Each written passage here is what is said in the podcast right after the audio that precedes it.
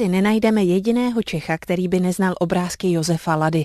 Každému se vybaví, jak vypadá ladovská zima anebo správná česká zabíjačka. Tady v Hrusicích se Josef Lada narodil a měl to tu prý nejraději. První povídání o mluvícím kocourkovi Mikešovi vyšlo poprvé v roce 1934. Barevných ilustrací se ale nejslavnější český kocour dočkal až o 22 let později. A jak Mikeš přišel vlastně na svět, to nám prozradí přítelkyně rodiny Ladových a zároveň průvodkyně ve zdejším památníku Zdeňka Burianová. Ten Mikyš vznikal tady vedle v čísle 111 a bylo to tak, že pan Lada vyprávěl holkám příběhy kocoura Mikyše, kterého měl doma, když byl malý kluk. Ve 32. přijel do Hrusic pan Ferdinand Krch, to byl redaktor českého časopisu Radost, a Alena s Evou prozradili, o čem táta povídá, a on uprosil Josefa Ladu, zda by vydával toho Mikyše na pokračování v dětském časopisu Radost. Když se Mikeš vydal do světa, tak kromě Hrusic obešel také Struhařov, Kožený vrch, Voděrady, Mukařov i Stránčice.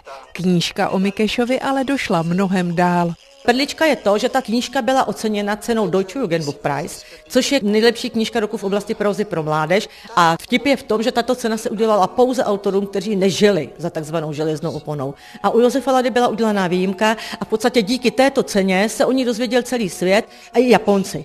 Malebným okolím vás tady provedou hned dvě pohádkové stezky. Nemůžete minout ani slavnou hospodu u Sejků. Právě v ní se odehrává slavná hospodská rvačka.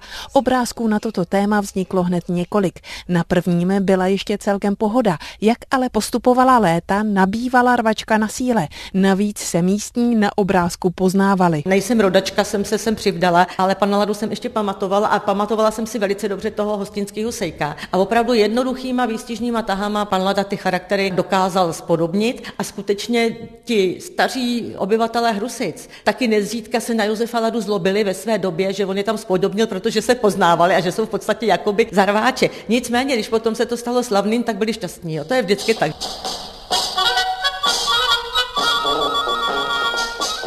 Zajímavostí je, že Josef Lada úplně dobře neviděl jako malíř. Je to pravda. Josef Lada jako půlroční chlapeček vypadnul nešťastnou náhodou svojí sestře Marii z kolíbky a o ševcovský knejp svého tatínka si poranil pravé oko a to do té míry, že v dospělosti potom měl oční protézu. Jak vy říkáte, asi je to méně známé, protože on to v podstatě za svého života tajil. On sám vždycky tvrdil, že byl pro oční defekt z vojny. Více o tom nebavil.